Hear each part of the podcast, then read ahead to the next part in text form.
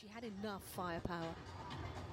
But that was a tough examination at the hands of Kalinskaya, who really impressed with so many elements of her game tonight.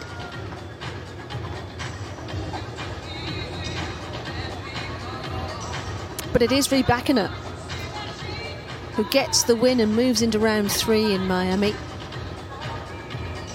And that's the ninth match in a row she's won. That is mighty momentum. To Here she come is. all the way from Indian Wells, where you're up there in the sky, right, as happy as can be, winning a 1,000. Now you have to come back down to earth and get back to work. Is that tricky? Yeah, well, it's not easy. I had just two days to adapt, and uh, still, it's not easy. First time I'm playing on this court, and uh, was really tough match. But I'm happy that I managed to win in the end. What do you think was the difference tonight? Uh, big serving when it counted, but things got a little tricky there. She is a tough competitor, and it took you three sets. What do you think was the key tonight? Uh, well, I had the opportunity to close in two sets, but uh, uh, did some couple of easy mistakes. Anna returned really well a few times, a few double faults, and it changed really quick. And uh, yeah, I still think that I'm adapting to everything. Course, of course, completely different. It's much faster, so it's not easy at all. And uh, yeah, in the end, I think my serve and just better movement maybe in the third set. Next up is Paula Badosa, who you've had tough matches with in the past, but you did beat her en route to winning the trophy out at Indian Wells. What are your thoughts about taking on the Spaniard? Well, uh, for sure, another tough battle, and uh, first thing for me, of course, is to try to recover and uh, be fresh. So I try my best and see how it's going to go. Well, everybody's happy to have you here in Miami. So, ladies and gentlemen, let's hear for Elena Rybakina. Thank you so much. Here's a chance for you to take home some autographed tennis balls brought to you by Well, interesting hearing her perception, Sophie, of the speed of the court much faster than Indian Wells, which a lot of the players talked about how slow it was out there in the Californian desert.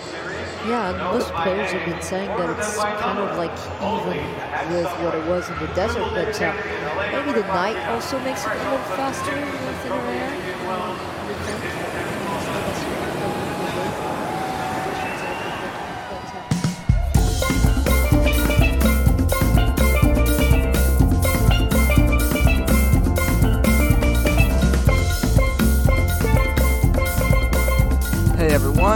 welcome to Trips Tennis Talk, the amateur podcast about professional tennis. It is 8:44 p.m. West Coast, Thursday, March 23. That means it's 11:45 in Miami, and as you just heard there, we had a live look in at the end of Elena Rybakina's uh, match. It got pretty complicated in the end, um, but she ended up getting it done. Let's go right to topic one. We're going to start today with a score read, and we're going to immerse ourselves in what happened today. We'll start with the WTA. All right. Um, Rybakina beat Kalinskaya 7-5, 4-6, 6-3. This was 7-5, 4-1 in Rybakina's favor. She lost five consecutive games to lose the second set. And it was 2 all in the third set, I believe. And Rybakina eventually righted the ship to get through that one. But as you heard Andrew Krasny imply there, the on court interviewer, it's a tough turnaround. And it is completely different environment. Number one, it was a completely different day part than the final on Sunday afternoon, playing late into the night. Two, the conditions are totally different. You might be able to hear the coffee being finished in the background there. Here is a little coffee sip for you.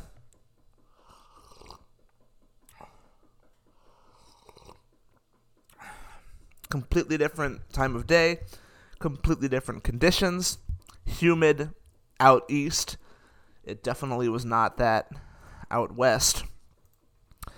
And the atmosphere is com- is completely different.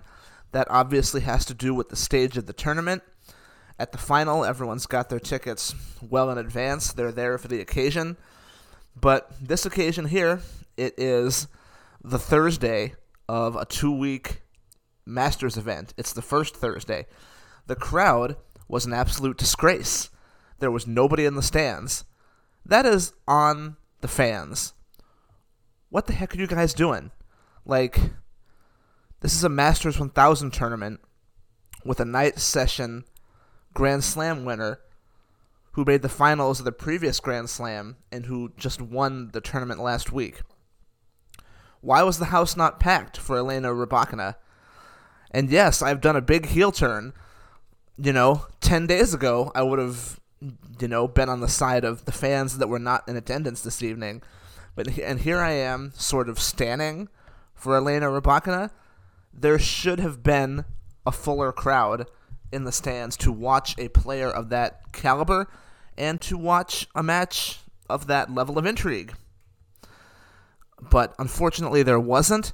That is why tennis is dying in the United States. That is why Cincinnati might someday lose its license. That's why it's a European game, is because crowds are not full in one of the most culturally significant cities in the United States. Um, it's it's inexcusable.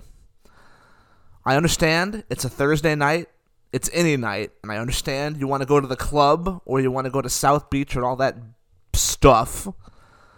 But the tennis crowd needed to be there, and the tennis crowd was not there, and it's an absolute joke. Azarenka beat Giorgi 6-3, 6-1.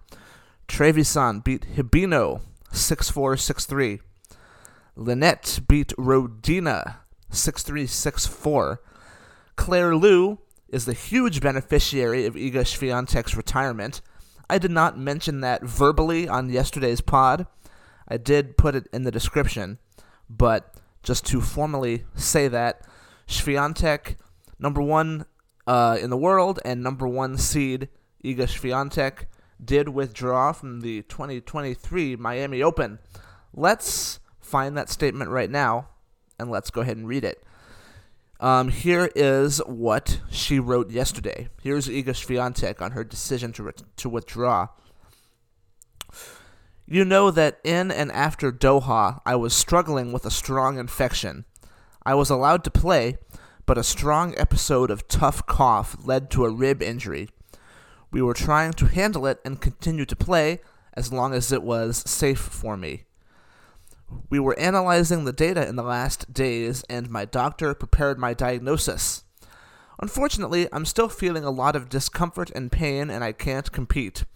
I need to take a break to recover, and I have to pull out of the Miami Open and Billie Jean King Cup.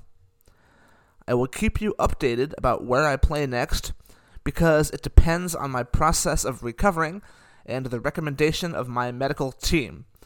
I have the best team behind me.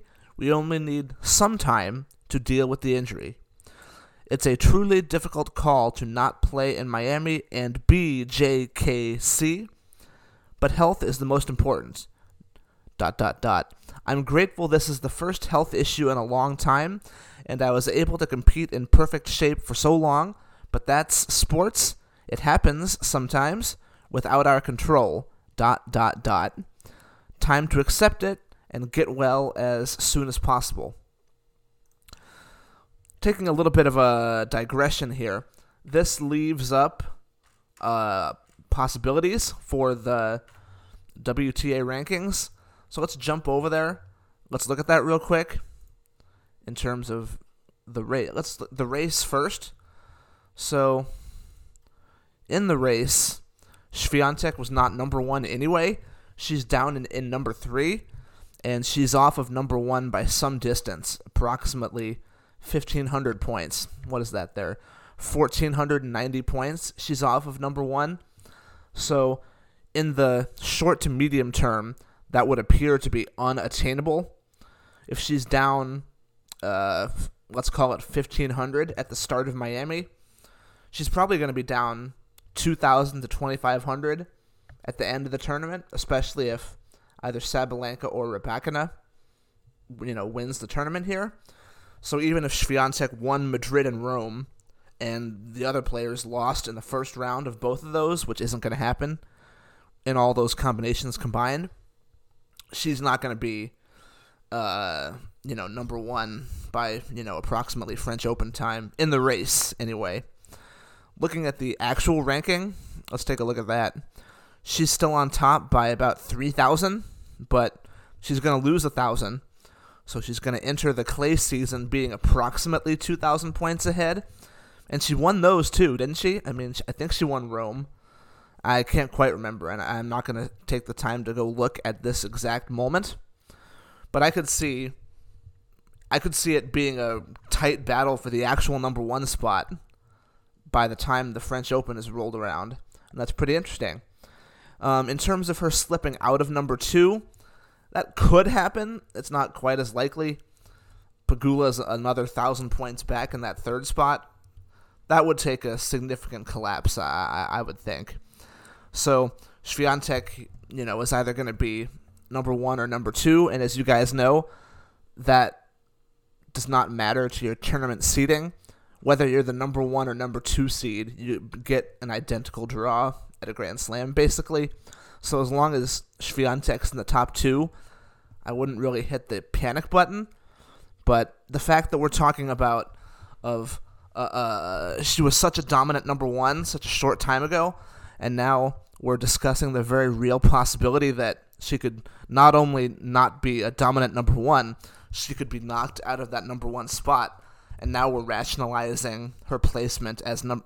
We're rationalizing a second place ranking as not something to pull the fire alarm about. Despite you know her big lead um, being set to evaporate, it hasn't evaporated yet the points are not going to come off for another 10 days, but a month from now, or six to eight weeks from now, Iga Swiatek's ranking could look a whole lot different. Anyway, circling back to Claire Liu, Claire Liu did not have to face Iga Swiatek today. She had to face Grabher, and Claire Liu got the win, 6-4, 6-3.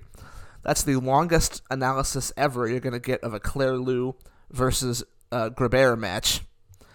Haddad Maia eh, beat Martincova in the most tennis scoreline ever 7 6, love 6, 6 love. Coco Gauff beat Rebecca Marino 6 4, 6 3. Ostapenko beat Bjorklund 6 3, 6 4. Potapova beat Kostyuk 6 1, 6 3.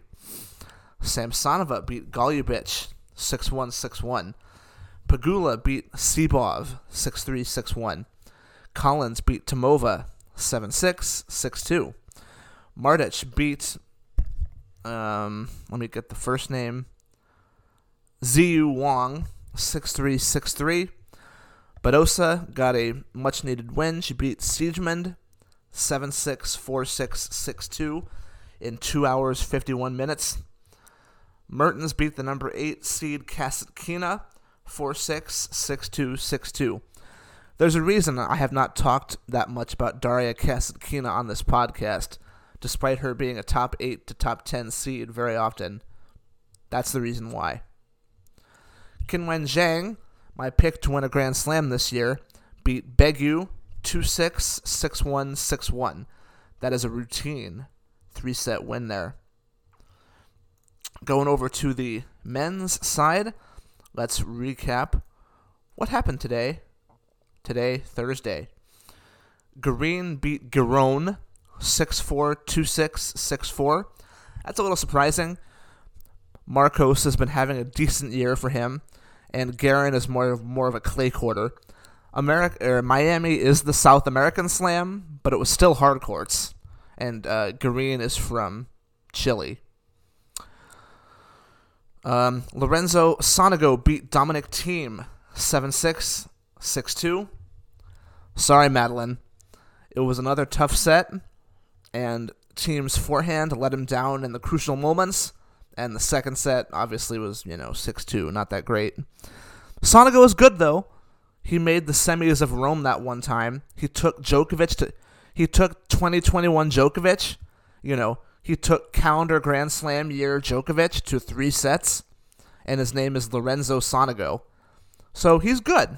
And, you know, Thiem, you know, is now one win, eight losses in 2023, but Sonego's good, and I understand that Thiem will want to be setting his sights higher than, you know, celebrating a win over Lorenzo Sonego, but you got to start somewhere, and he hasn't started there yet, so we'll call it a tough loss. Christopher Eubanks beat Denis Kudla 7 6 6 2. Mackenzie McDonald beat Daniel Elahi Galan 6 4 6 2. Richard Gasquet beat lucky loser Christopher O'Connell 6 4 3 6 6 1. I think I picked that one. Ricky Diamond picked O'Connell. Not your best there, Ricky. Yosuke Watanuki defeated Benoit Paire 6 4 7 5. I also picked that one. Congratulations to me. You guys don't know anything about Yosuke Watanuki, do you? Well, neither do I, not really, but I still picked him to win. Thiago Monteiro beat Jason Kubler 6 4 7 6. I picked Kubler. Oh well. Thanasi Kokkinakis beat Zizou Bergs 4 6 6 3 7 6. 9 7 in, in the third set tiebreak. Jiri Lehecka defeats Federico Coria 6 3 6 4. Adrian Mannarino beat Juncheng Shang. Shang. He beat Shang. Mannarino beat Shang. Isn't he the 17 year old IMG kid from Bradenton? Mannarino got the win 1 6, 6 4, 6 2. Quentin Halys beat Pedro Martinez 6276.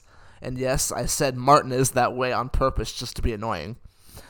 Alex Molcan beat Jordan Thompson 6-2, 4-6, 6-3. Jordan Thompson has now regressed to the mean.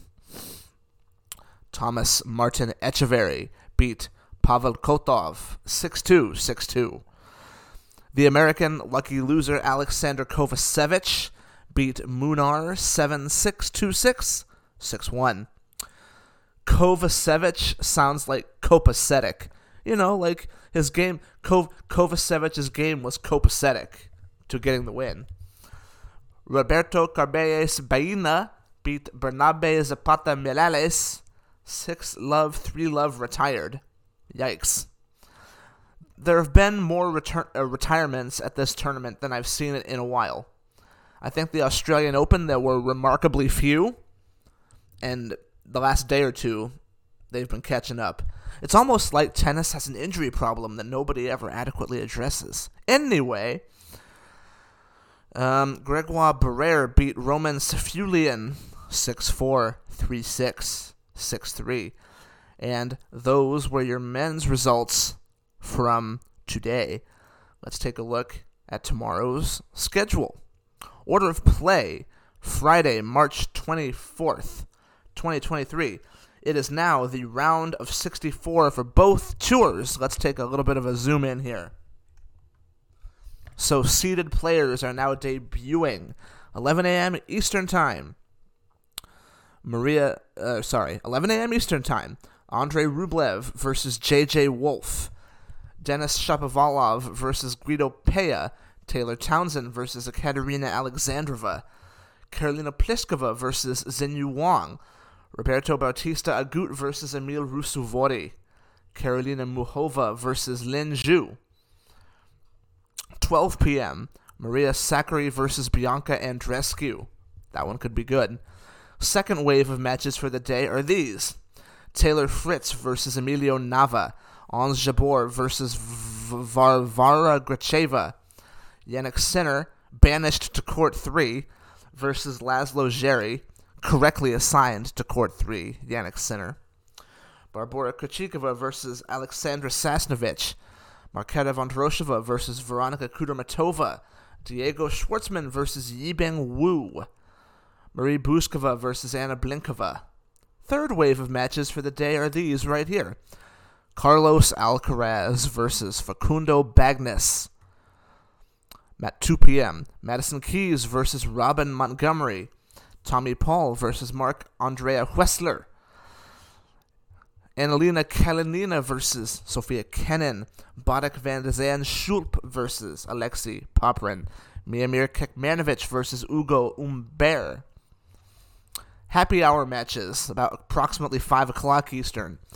Caroline Garcia versus Sorana Cirstea. Petra Kvitova versus Linda Noskova. Grigor Dimitrov versus Jan-Lennard Struff. Alejandro Davidovich Fokina versus Brandon Nakashima. Maxime Cressy versus Dusan Lajovic. Donna Vekic versus Madison Brangle. Donna Vekic, my pick to win the Miami Open, starting out on court two, which is the seventh match court. Yikes. Night matches. On first on the outside courts, Leylah Fernandez versus Belinda Bencic. Holger Rune versus Martin Fucsovics. Holger Rune getting banished to the fourth match court. Eh, that's a little unfair. Um, Shuai Zhang versus Erika Andreeva. Now the marquee night matches. 7 p.m. on the grandstand court. Casper Ruud versus Ilya Ivashka. 7 p.m. on stadium court. Aryna Sabalenka versus Shelby Rogers. And 8:30 p.m. Eastern. Alexander Zverev versus Taro Daniel. You guys gave Zverev a night match? Really? I mean, seriously? With all his troubles and with all his headlines, and, and, and by troubles I mean injuries, and by headlines I mean troubles. Really? You're giving him a night match at a Masters 1000 tournament that is already struggling for its stature, not only within its own city, but within its uh, within the tennis hierarchy, Miami is already a clear number two to Indian Wells at this time of year. It's clearly the more inferior leg of March Madness. Coffee sip time.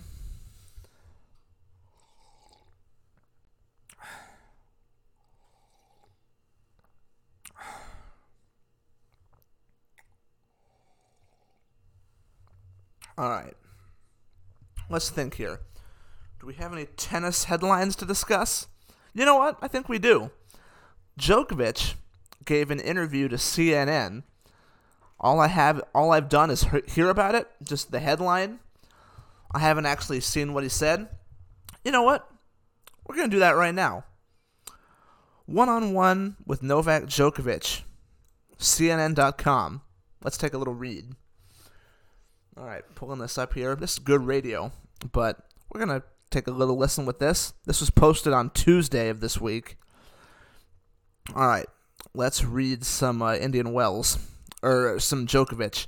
All right, this is from CNN. Quote Although all time tennis great Novak Djokovic says that his rivalry with Rafael Nadal and Roger Federer made him the player he is today, Initially, the Serbian was, quote, pissed off to be part of the golden era. Quote, they made me stronger, both mentally, physically. My game was improved because of all these matches that we played against each other, mostly because of the matches that I lost to them. Some big matches. The 22 time Grand Slam champion told CNN's Becky Anderson in an exclusive interview Tuesday. In his first interview since withdrawing from the Miami Open over visa issues, hold on a minute, let me stop you right there, CNN. Why was this not written about any of the other tournaments? How come it wasn't in his first interview since withdrawing from the BNP Paribas Open over visa issues? Or in his first interview since withdrawing from whatever over visa issues? Why is Miami mentioned only? Why is Miami and Miami only mentioned here? Let me tell you why because Rick Scott, Marco Rubio, and Ron DeSantis made a political issue about it. That is why the CNN article is only mentioning Miami and not mentioning Indian Wells. In his first interview since withdrawing from the Miami Open over visa issues, Djokovic said he has no regrets after ceding the world number one ranking to Carlos Alcaraz and having to also miss Indian Wells in the United States this month. Yes, I know they just said it right there, but they didn't put that earlier in the sentence, and it does not mean the same thing when they write it later in the sentence. Djokovic is not allowed to travel to the U.S. because of his decision not to be vaccinated against COVID 19. On Monday, Djokovic ceded the top men's singles ranking, which the 35 year old has held more weeks than any other player, to the 19 year old Spaniard after he was forced to miss Indian Wells. Djokovic is also missing the Miami Open this week. No, I have no regrets, Djokovic said in an interview with Anderson. I've learned through life that regrets only hold you back and basically make you live in the past, and I don't want to do that. I also don't want to live too much in the future. I want to be as much as I want to be as much as in the present moment, but of course think about future, create a better future. So I congratulate Alcaraz. He absolutely deserves to come back to number one. It's a pity that I wasn't able to play in Indian Wells and Miami. I love those tournaments. I had plenty of success there. But at the same time, it is the conscious decision I made, and I knew that there is always a possibility that I won't go. And it is the current state or current situation that I hope will change for later this year for the US Open. That is the most important tournament for me on the American soil. There you have it, ladies and gentlemen. He did not care about going so he did not go. Straight from his mouth. Djokovic re- reiterated that at this stage in his career, the Grand Slams are what matter the most to him, and he will wait and see if he can go to New York. Spoiler alert, he will be able to go. CNN. Again, this is dishonest. CNN, if you're writing the article, this is where you write, it ends on May 11th. Trash. But it made news, so I'm going to keep reading it. Quote, I really want to be playing there, want to be there, Djokovic said. I actually had in 2021 when I lost in the finals against Medvedev, probably one of the best moments I ever had with the New York crowd. And I've been fortunate to win that tournament three times, play many finals. And even though I lost that match, I received a lot of love and appreciation from people, and I want to go back and I want to reconnect with the crowd there. Bull. So that's something I'm looking forward to, and hopefully it will happen. Yeah, he's full of crap. For now, Djokovic's focus has shifted to the upcoming clay court season in Europe. Of his 22 Grand Slam singles titles, tying him with Rafael Nadal for the most in men's tennis, Djokovic has won the French Open, the next major on the tennis calendar, twice. Djokovic was a keynote speaker at the Dubai Future District Fund's first annual general meeting, where he talked about his business interests and foundation. He is part of a generation of athletes taking their career earnings and endorsements and turning them into business empires. I think some experiences are transferable, not all of them, but I think character is, and I guess when you are successful in your core business, you want to continue in striving to be successful in other areas, and it's a kind of logical or a natural transition to a next phase of your life. He explained to CNN. His portfolio of vest- vested interests is varied and includes biotech, education, sustainability, and clean energy, he said. I've been trying to be sensitive and conscious about the fact that I have to start preparing my future as early as possible and surrounding myself with smart people who have the experience of being in that journey in that area, in that sector that I'm interested in for quite some time because I'm new. While Djokovic joint leads the rankings of men's Grand Slam singles titles, he trails both Serena Williams and Margaret Court on the all time list. That's something he will look to change this year and was full of admiration for Williams' achievement. She keeps keeps inspiring myself, all the tennis players around the world, and she's really been an icon of our sport for so many years he said. And it ends right there. That's good writing, not having an ending to your article. And there was a video here. Um, let's take a listen to that video. Maybe a commercial, maybe not. Please no commercial. Here comes a video. And like a, a oh, look, there's a Let's commercial. Oh, there's a 15 second commercial. You know what? I'm not playing it. No ads. All right. That's going to do it for today's episode. I gave the schedule for tomorrow. Today in Miami, not a whole lot going on. And again, that's what's going to happen in these 12 day events. Can't wait for those Madrid and Rome podcasts where I'm going to say, hey, it's the first Thursday and nothing much happened today. All right. Thanks for listening to Trips Tennis Talk, the amateur podcast about professional tennis. This podcast was made by Argon Productions.